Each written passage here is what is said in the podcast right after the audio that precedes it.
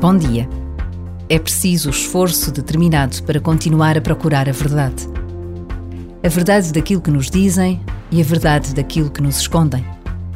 E quantas vezes não perdemos parte da verdade? Porque o ruído é imenso, porque gostamos de olhar a 1 metro de distância e nos custa fixar o horizonte.